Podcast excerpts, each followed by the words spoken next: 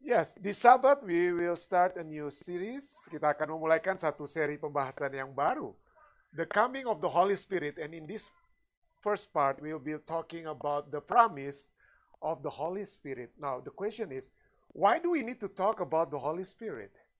Kenapa kita harus belajar? Kenapa kita harus mempelajari tentang apa ya? Kenapa kita harus mempelajari tentang Roh Kudus? And the question maybe the better question is why should not we? Kenapa kita tidak harus belajar tentang apa ya? Tentang Roh Kudus. Oke. Okay? Why do we have?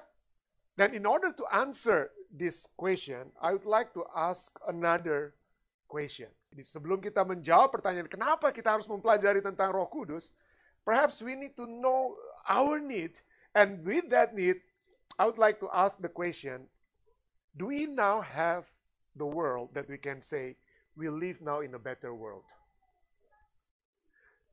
Adakah Anda berpikir bahwa kita sudah hidup dalam satu dunia yang sudah cukup baik? How many of you think that we live in a better world than let's say 20 years ago or 10 years ago? We live now in a better world. I haven't seen one, one hand. Hanya satu tangan yang naik. Yeah. Well, I, I read a very interesting article. Ada satu artikel yang cukup menarik yang minggu ini saya baca uh, yesterday about why the world is actually is getting better and why hardly anyone knows it. Sesungguhnya dunia kita itu sudah lebih baik. Tetapi tidak banyak orang yang tahu. We live in a better world. Oh, okay, maybe you say. On what sense we live in a better world? Dari, dari segi apa we live in a better world? Well, number one, the extreme poverty has been reduced since 1820 to 2015, less people live in extreme poverty. When we came to Ethiopia in 2003, ooh, the poverty is just tremendous. But after 10 years, the people in Ethiopia getting health, uh, bigger and so on. It's because of the what? They, they came out of poverty. And this is this is a real statistic. What else? What else? Apalagi selain selain kemiskinan yang semakin berkurang dari tahun 1820 hingga tahun 2015 sudah menurun, what else that we can see that the world in one sense has become a better place? Education. Illiterate people were reduced. Yeah. In 1820, whoa, 80, let's say, almost 90% of people have some you know, the literate world is just small. I mean, in 1820, many people, maybe in, even in Indonesia, they, know, they don't know how to read. But now, we have more and more world population that can read. Okay? That can read. Now, the question is, why is it that we have changed a lot and yet so many people still talk about change? Politicians talk about change, people in the business, they talk about change. Why do people talk about change when seemingly kelihatannya seakan-akan dunia sudah semakin apa? Baik. Why would people still talk about change? Because the people of the world, when they were asked, is the world is getting better? Like only one hand was raised. Hanya satu tangan yang naik. The highest number of people in the world, di dunia, yang menyatakan bahwa the world is getting better is only in Sweden. And even in the Sweden, di Swedia, only 10% of the people will say that we live now in a better world. Hanya 10%. 90% the people in Sweden, they think that the world has never, has not become a better place. Wow. America, only 6%. France, 3%. Very pessimistic in France. They say, no, no, the world is not a better, yeah. Because we see all the things that is going on in the world today. The war in Ukraine and so on and so forth. The, the situation that we see in the society and so on. And even the war. You know, we never thought, I mean, the people think that there should be never, ever war again. Tidak perlu lagi. Gak boleh ada lagi peperangan di abad ke-21. But the truth is, when we learn what we learn, according to this quote, yeah, what we learn from history is that people do not learn from history. Apa yang telah kita pelajari dari sejarah adalah bahwa umat manusia tidak pernah belajar dari sejarah. We never learn. Yeah, the war and so on and so forth. We, we see that all in all. Yes, the world can we say better place because less poor people, less illiterate people. But the truth is, the human being will never be better. Walaupun sudah terpelajar, walaupun sudah kaya, we become more and more worse. Though we become richer perhaps, well off, tahu baca, but our situation is not getting better personally. Have we be have we get better in our personal life? Apakah saya sudah menjadi orang yang lebih baik in our society? And the world will never be better, unfortunately. Dunia tidak akan pernah menjadi lebih baik. And the Bible has written about it. Alkitab sudah berkata ya, 2 Timothy 3, 1 to 4. We read first two verses here. But know this, ketahuilah that in the last days, we are in the last days, hari-hari terakhir, perilous times will come. In other Bible translation, we will study later on. Dangerous time, violent time will come. Masa yang sukar. People become lovers of themselves. Is this true? Yeah. Lovers of money. Is that true? Boaster, proud, blasphemers, disobedient to parents,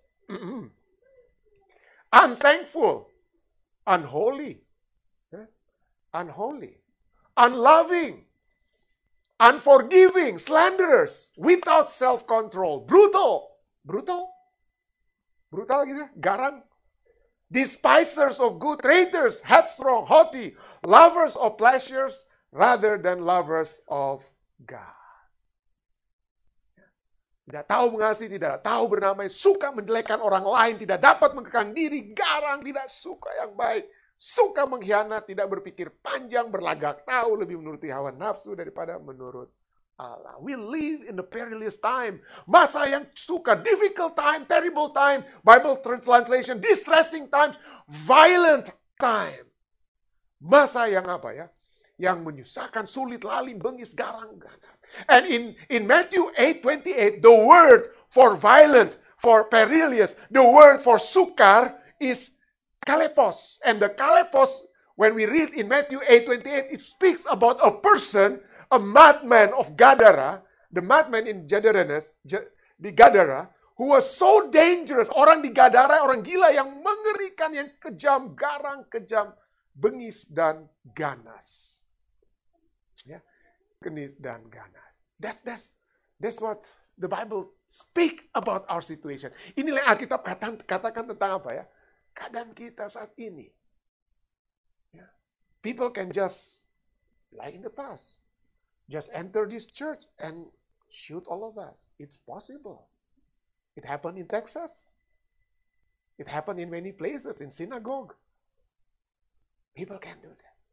And, and the thing that is so so dangerous, more dangerous is because we continue reading in verse 5 in 2nd, 2 Timothy 3. The problem is sometimes we don't just TikTok. Kita nggak hanya bicara tentang orang dunia. But look, this verse also speaks about me, about us. Why? Because in verse 5 says that these people that are so violent, dangerous, and so on and so forth, they have a form of godliness mereka memiliki apa? Menjalankan ibadah. Mereka sebenarnya orang saleh. Nanti kita akan pelajari ibadah atau saleh ya. Secara lahiriah mereka menjalankan ibadah. They having they are having form of godliness, but denying its power. Tetapi mereka pada hakikatnya memungkiri kekuatannya. Jauhilah mereka. From such people, turn away. People can do wickedness. People can do violence in the name of religion. In the name of I'm doing the will of God. Ada orang katakan, saya menyerang bangsa ini because I'm doing the will of God. Saya melakukan ini untuk memenuhi kehendak Tuhan. It's so sad that Reuters is one of the most independent perhaps news source that we can find, perhaps, yeah, analyze that the Russian Russian invasion, uh, Ukraine invasion, was somehow supported by the leader of the church in Russia. Yeah, leader of the church support the war against innocent people, against the bombing of innocent people in Ukraine. And this is the Reuters mentioned about this, yeah. Reuters mentioned that Kirill, Kirill is the Russian uh, Orthodox leader, Orthodox Church. He believed, he believed in the President Putin that this is something that we need to do to make Russia great again. Yeah, Rus, Rus, Ruski, Ruski Mir means Russian world. Yeah, linking spiritual unity and territorial expansion. Oh, the, the Orthodox leaders in, in Russia say this is if we want to bring people, if we want to bring people into a good spiritual life, supaya kerohanian mereka meningkat, serang Ukraine. Serang Ukraine. Oh, maybe you think, oh, Pastor, yeah, thank God it doesn't happen in the Adventist church. Maybe you say, this is happening in the Orthodox church. Well, do you know what happened in 1990 in Rwanda when the Tutsi, yeah, was slaughtered, yeah, Tutsi slaughtered the Hutus in Rwanda, yeah. I was still in the Philippines at the time, yeah. Well, we heard about it. Millions of people, million of Tutsi slaughtered in Rwanda. Begitu jutaan orang di mana? Jutaan orang di Rwanda dibunuh oleh apa? Oleh sebab Now, the, the, just recently, I think this is in the 2003, yeah? Do you know what happened to the conference president by the name of Elisafan Ntakirutimana? Elisafan Ntakir, Ntakirutimana was a conference president. So, he was a pastor, he was a conference president in Rwanda, and he has a son by the name of Gerard.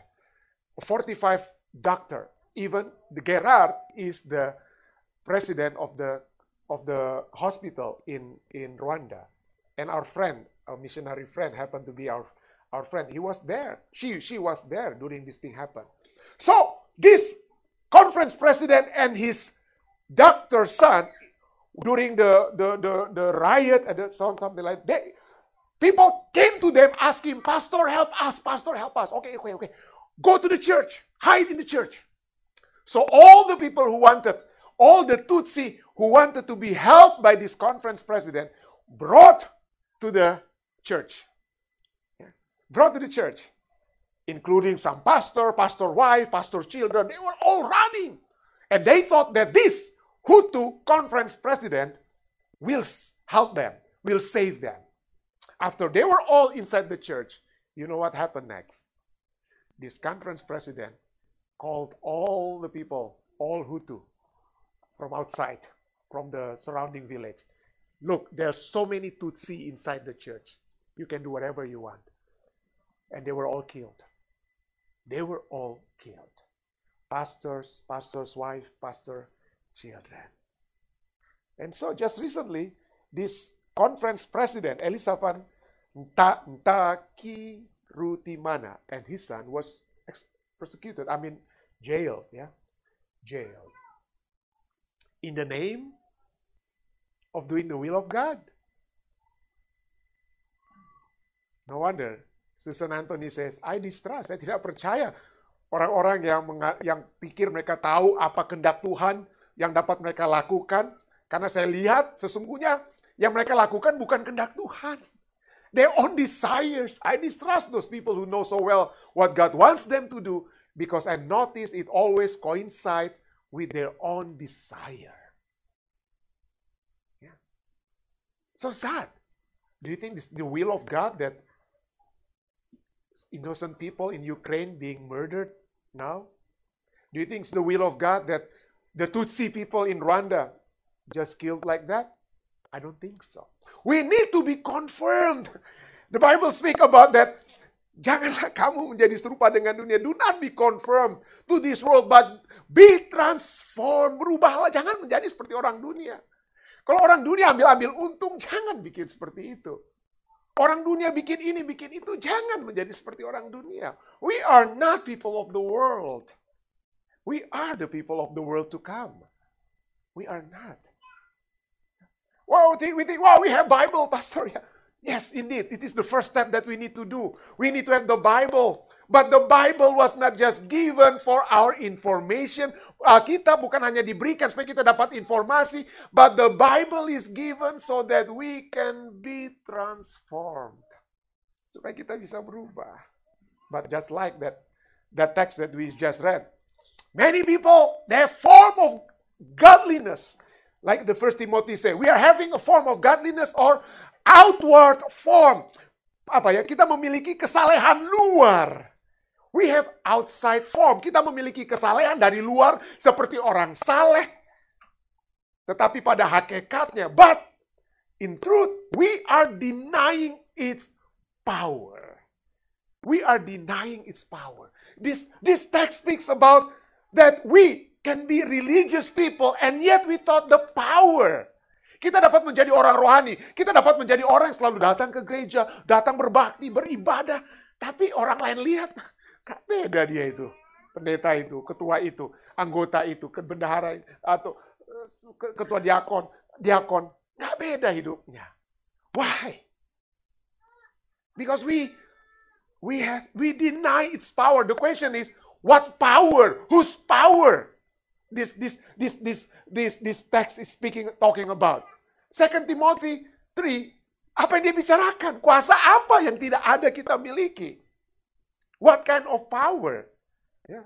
Okay, we have godliness, bahasa Indonesia, we have godliness ibadah, but the truth is the word godliness is kesalehan. A, a life that is fully devoted to God.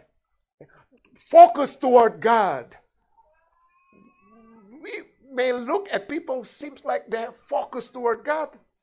Yeah. And it is good. But not outward. God wants us to be saleh. God wants us to be godly. Tuhan mau kita menjadi orang saleh. We have to seek for godliness. Kita harus mencari kesalehan. 1 Timothy 6:11 speak about that. Pursue righteousness, godliness, kejarlah keadilan, kejarlah ibadah atau ibadah nama lainnya adalah apa? Kesalehan. We need to pursue, pursue godliness.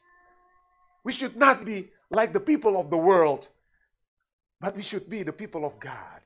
Not only we need to pursue, Bible speak also that we have to make every effort. Kita harus mengusahakan, make every effort. Harus dengan sungguh-sungguh berusaha untuk menambahkan apa? Kesalehan. We have to be different. Kalau orang-orang dunia ambil-ambil untung, orang-orang dunia bikin-bikin ini dan itu. We have to be different.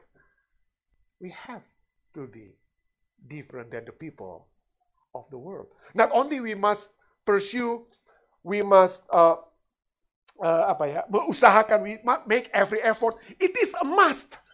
The Bible speak that that godliness, kehidupan yang saleh itu, kehidupan yang saleh itu, it is a must. We ought to have it. 2 Peter 3, 10, 11 ya. Kita harus hidup saleh. Harus hidup saleh. Now the question is, how do we become saleh? How do we become godly? When I preach, then I become godly. When I pay tithe, when I when I give offering, oh, I become godly people already. What does it mean? What does it? Apa artinya saudara dan saya menjadi orang saleh?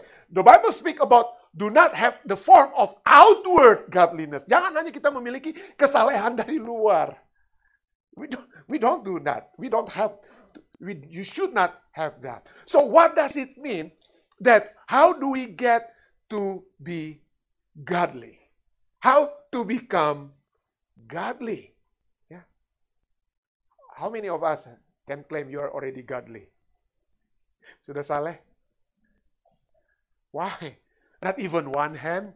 Earlier, I've, I've, I've seen people only one hand, but now nobody claim to be godly. Why? Why? Yeah. Now, this is that's the reason why. This is the reason why we talk about that power. This is the reason why we talk about that power. Yeah, because godliness is not something that we can do ourselves. Kesalehan itu bukan sesuatu yang dapat saudara dan saya buat. Just because I preach, I preach every night, just because I preach every Sabbath, that doesn't mean that I am godly. You can ask my wife or my children. No. Because godliness is not something that we can create in ourselves. It is something given. Ini sesuatu yang diberikan. And this is only through divine power. His divine power, 2 Peter 1 verse 3. His divine power has given us everything we need for a godly life. Through our knowledge of Him who called us by His own glory and goodness. Karena kuasa ilahinya telah memberikan, menganugerahkan, memberikan kepada kita segala sesuatu yang berguna untuk hidup yang saleh divine power that will be given so that you and I can live a godly life. Yeah. So in other words, godly life, kesalehan, kehidupan saleh only comes through divine power. Hanya datang melalui kuasa ilahi that God has given. Yang Tuhan berikan. Yang Tuhan berikan. Dan Tuhan sudah janjikan ini. Eh, God has God has promised? Don't, don't, don't, don't say, oh, Pastor, I don't have it. Well, of course, it was promised. For example, when Jesus was speaking, when Jesus was talking to his disciples before he went up to heaven, he talked, he told them what? Don't, don't go, don't go first to Jerusalem. Do not leave Jerusalem. Don't go out from Jerusalem. But wait for the gift my father promised. Janji, jangan pergi. Tak nantikan, tunggu dulu sampai janji Bapa itu datang yeah, which you have heard me speak about. For John baptized you with water, but in few days you will be baptized. So it was promised for the, to the disciples. It was promised to the disciples that you will be baptized with the Holy Spirit. Now, when we talk about the Holy Spirit, of course, you can say, oh, Pastor, so the Holy Spirit is only in the New Testament, huh? Only given in the New Testament when Jesus promised his disciples. Well, the Holy Spirit had been working or has been working even in the Old Testament. Di perjanjian lama sekalipun Roh Kudus sudah bekerja. In the Old Testament you can find ya in the Old Testament 88 times, 88, 88 kali ada berbicara tentang Roh Kudus. 8, 88 times speaks about the Holy Spirit works in the Old Testament. In the New Testament is 262, ya. More than double. 262, 262 kali di perjanjian baru. But the problem is, why is it, maybe you ask, Pastor, why is it now? Why the promise is given to in the New Testament? What is new in the New Testament about the Holy Spirit? Well, in the Old Testament, di perjanjian lama, roh kudus itu sudah diberikan, tapi sepintas-sepintas, sekali-sekali. To David, pada on one occasion or two occasion, it was given to David. So it was not given to all. It was given to specific people for specific at specific time for specific purpose. Diberikan pada orang-orang tertentu pada waktu tertentu untuk tujuan tertentu, nggak untuk semuanya. And, and you can read this.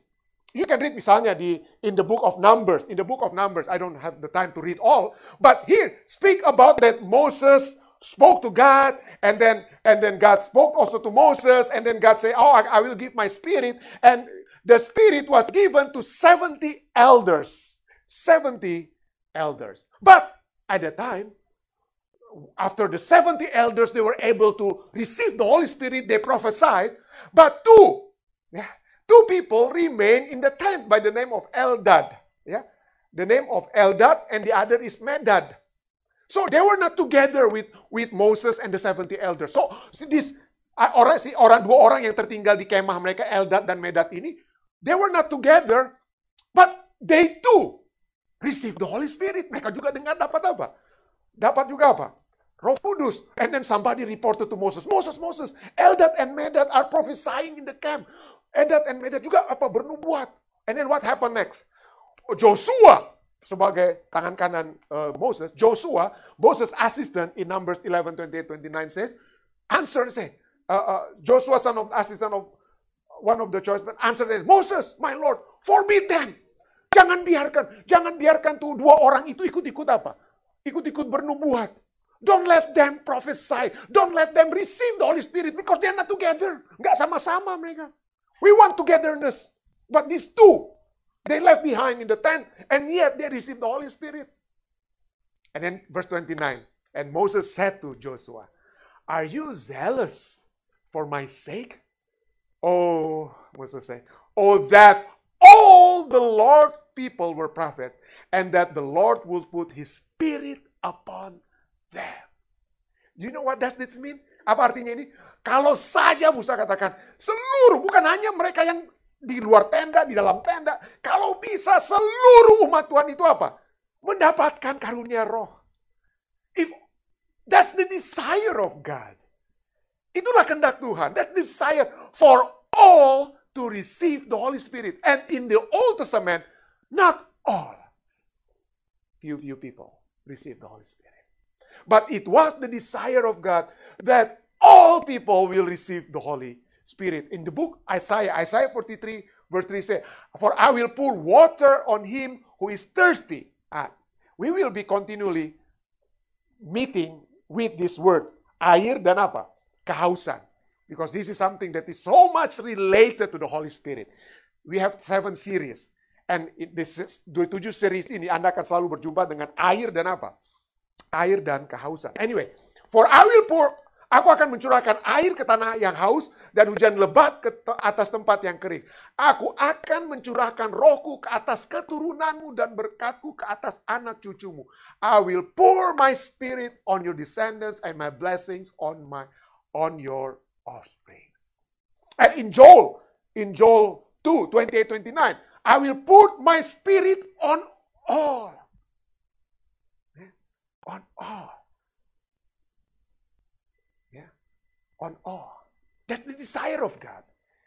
In the book of Joel, Joel 2, verse 28, 29. Itulah kehendak Tuhan di dalam kitab Joel.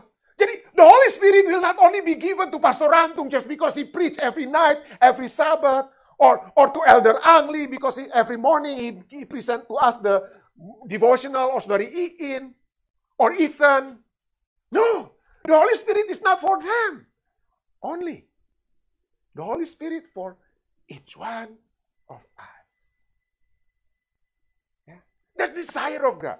But that will only happen in those days. Uh, Joel is in the Old Testament. The promise has been given in the Old Testament that the Spirit of God will be given to all. The promise was given in the Old Testament and it will be fulfilled in the New Testament when the Holy Spirit ketika Roh Kudus akan turun kepada semua orang. But the time must be right. Ya. I will pour out my spirit in those days. Aku akan mencurahkan rohku pada hari-hari itu. When? When is those days? Kapan hari-hari itu? Well, buku Yohanes katakan kapan itu dia. Yohanes 7, 37, 39. Ya. On the last and greatest day of the festival, Jesus stood and said in loud voice, Let everyone who is thirsty come to me and drink. Whoever believes in me, as scripture said, rivers of living water will flow, from, will flow from within them. Kembali ingat, roh kudus itu selalu berhubungan dengan apa? Orang yang merasa haus, orang yang membutuhkan air kehidupan. Ya, itulah. Kalau Anda tidak rasa haus, Anda, Anda pikir, we think that the world has offered us everything, then maybe the Holy Spirit won't come. But, so in verse, this is verse 37, yeah? 37 and 38. And verse 39 says about this time, but this he spoke concerning the Spirit. So when the Bible speak about thirsty water, Bible refer us, bring us closer and closer to the Holy Spirit. Yeah? But this he spoke concerning the Spirit, whom those believing in him would receive, for the Holy Spirit was not yet given. Ya. Karena roh kudus untuk semua itu belum diberikan, belum datang. Why? Kenapa belum? Because Jesus was not yet glorified. When was Jesus glorified? Kapan Yesus di, di, di, dimuliakan? Pada saat dia melakukan mujizat? When was Jesus glorified? When he performed miracles?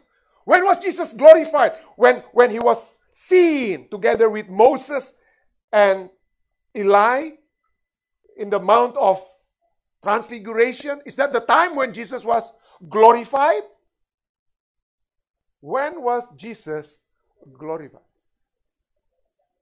Yes, Daisy. Perfect. Yeah. Jesus was not yet glorified because in the Bible, glorification of Jesus is related to his death. is related to his death. Whenever Jesus speaks about glorification, that the Son of Man to be glorified, he speaks in relation to his death. Yeah, he speak. Telah tiba saatnya. Now the time has come. Jesus speak about the time has come because that's the time before he died on the cross. Itulah saat sebelum dia mati di mana? Di kayu salib. Waktu waktu ibunya when when the mother asked him, "Oh, Jesus, this this this uh, this wedding, they run out of uh, uh, uh wine. Please, please do something." Jesus said, "No, my time has not yet come." Jesus keeps saying that my time has not yet come. But the glorification of Jesus only happened when he died on the cross. No wonder in, in John in John 12, 31, yeah, now is the time for judgment on this world. When I am lifted up, when I die, in other words, because he was going to die. When I am lifted up, I will draw all people to myself. Because only through, not through his miracles, but only through his death, you and I can what? Can be with him. So, the Holy Spirit will come when Jesus is glorified. At the right time, when Jesus died. That's point number one. And point number two, the Holy Spirit, even after Jesus died, the Holy Spirit, remember, Jesus told disciples, don't, don't, don't go out from Jerusalem yet. Don't go out. Stay in Jerusalem. Why? When will the Holy Spirit come to all? Well, only when Jesus went up to what? Went up to heaven. John 16, verse 7 says, Yeah, verily, truly, I tell you, it is for you good that I'm going away. Aku pergi. Unless I go away, the advocate, the Holy Spirit, will not come to you. If I go, I will send him to you. So, the Holy Spirit the, the, time is so short. Yeah, the time uh, how, how many days when Jesus died and Jesus went up to heaven? About 40, 50, 40 days, right? It's not, not that far. So the time is only.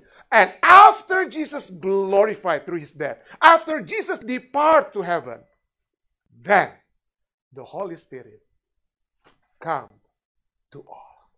So don't, don't, ever say, Pastor, I don't know whether the Holy Spirit is already here with us. Has God has given us His Holy Spirit? Yes. When?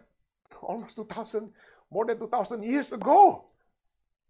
More than 2,000 years ago. Ephesians 4, 7 to 8 says, tetapi, but to each one of us, grace was given. Past tense. Is in the past tense. Sudah telah diberikan. Ya telah dianugerahkan kasih karunia menurut ukuran pemberian Kristus. Itulah sebabnya kata Nas, tak kala ia naik, when he ascended on high, he held, he led captivity captive, and he gave gift to man. Dia memberikan pemberian kepada apa? Manusia. What is the greatest gift that God has given us? The Holy Spirit. That helper. The gift had been given because the time has come. Not only like in the Old Testament, for everyone, each, uh, not, not to everyone, to each individual that God sees okay to be given. But now, the gift had been given. And so, when the Pentecost came, they were all together. Mereka sama-sama tiba-tiba turunlah dari langit suatu bunyi seperti apa? Tiupan angin keras. A violent wind came from heaven and filled the whole house where they were sitting. And they saw what seemed to be the tongues of fire. They saw the tongue of fire that separated and came to rest on each of them. All of them. Mereka semua penuh dengan apa? Penuh dengan roh kudus. Ya. Penuh dengan roh kudus. The gift was intended for all. Pemberian Tuhan itu, roh kudus itu untuk kita semua. Ya.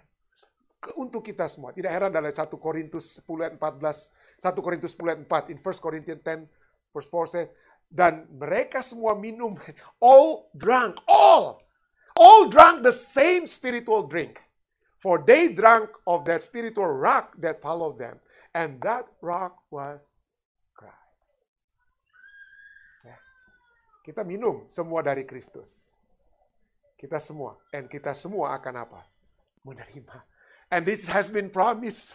This has been, I will give you a new heart and put a new spirit Because when the Holy Spirit came, it will transform us. Kalau kehidupan kita masih, mereka tidak berubah, tapi hidup 20 tahun lalu dengan sekarang. We want to be transformed, but sometimes it's difficult to be transformed. Yeah, because our heart never change. We want to have change happen. Uh, there is a statement, quotation, yeah, uh, that most wife They want to see changes happen in their husband. But unfortunately, that the change never happen ya. Kalau pria mengharapkan istri tidak berubah. Kalau istri mengharapkan suami apa? Berubah. Tapi kenyataannya tebo balik. Suami nggak pernah berubah, istrinya yang berubah katanya. But that's the thing is, why is it that we cannot be changed? Kenapa kita tidak bisa berubah? Kenapa kehidupan kita sama dengan orang luar? Why is it our life It's just like the people of the world. Yeah. There is no love, there is no compassion, there is no kindness. Because if we depend on our heart, our heart is stoned, hard, hardened. So that's why God says, I will give you a new heart and put a new spirit within you. I will take the heart of stone out of your flesh and give you a heart of flesh. Not anymore a heart of what? Stone. And, in verse 27 it says, I will put my spirit within you. Rohku akan kuberikan diam di dalam batinmu. Dan aku akan membuat kamu hidup menurut segala ketetapanku. My spirit I will put within you and cause you to walk in my statutes. And you will keep my judgments and do them. Bukan hanya ngomong doang. Do them. Melakukannya. Melakukannya. Why is it that we cannot be changed? Kenapa kita tidak berubah? I hope at the end of this series we can we can meet the Holy Spirit we can see the change that He has enabled us to have in our life. So that we, so that we don't have a stone heart. The heart that is focused on ourselves, selfishness that we have. Just like the disciples.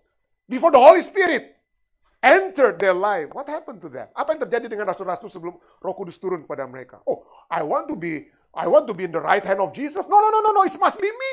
Mother, help me. Help me. Tell Jesus that I will be in your the right hand of Jesus or the left hand of Jesus. Everybody wants to be number one. Everybody wants to be according to what they want. But what happened after the Holy Spirit dwell in each one of them?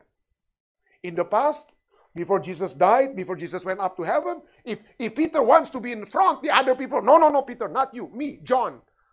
Oh, no, no, no, not you, John. It's the other people. The other people will what? Baku cungkil. But what happened after the Holy Spirit? I, I've been mentioning this in the book Acts 2, 14. It's very interesting. Maka bangkitlah Petrus berdiri dengan kesebelas rasul itu dan dengan suara nyaring ia berkata kepada orang-orang, ya Peter standing up with the eleven, raised his voice and said to the people, Peter was now preaching to the all people that have gathered. And the other disciples standing behind Peter. Before the Holy Spirit, they said, no, no, no, no, no, Peter, who, who, who told you you'll be the one to speak now? No, no, it must be me, Peter, not you. It must be me.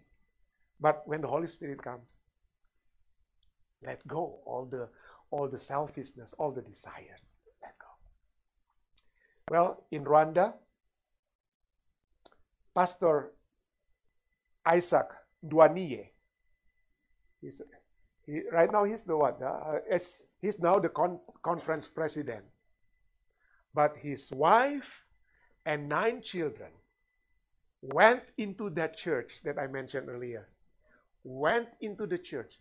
The wife and nine children seeking help from then conference president. And the conference president allowed the killers to kill the wife and nine children. But what happened to this pastor now? He wanted to have the revenge to the conference president who murdered his wife and his nine children? He said, No. I forgive him. I forgive him. How can this man can say like that? Your wife and nine children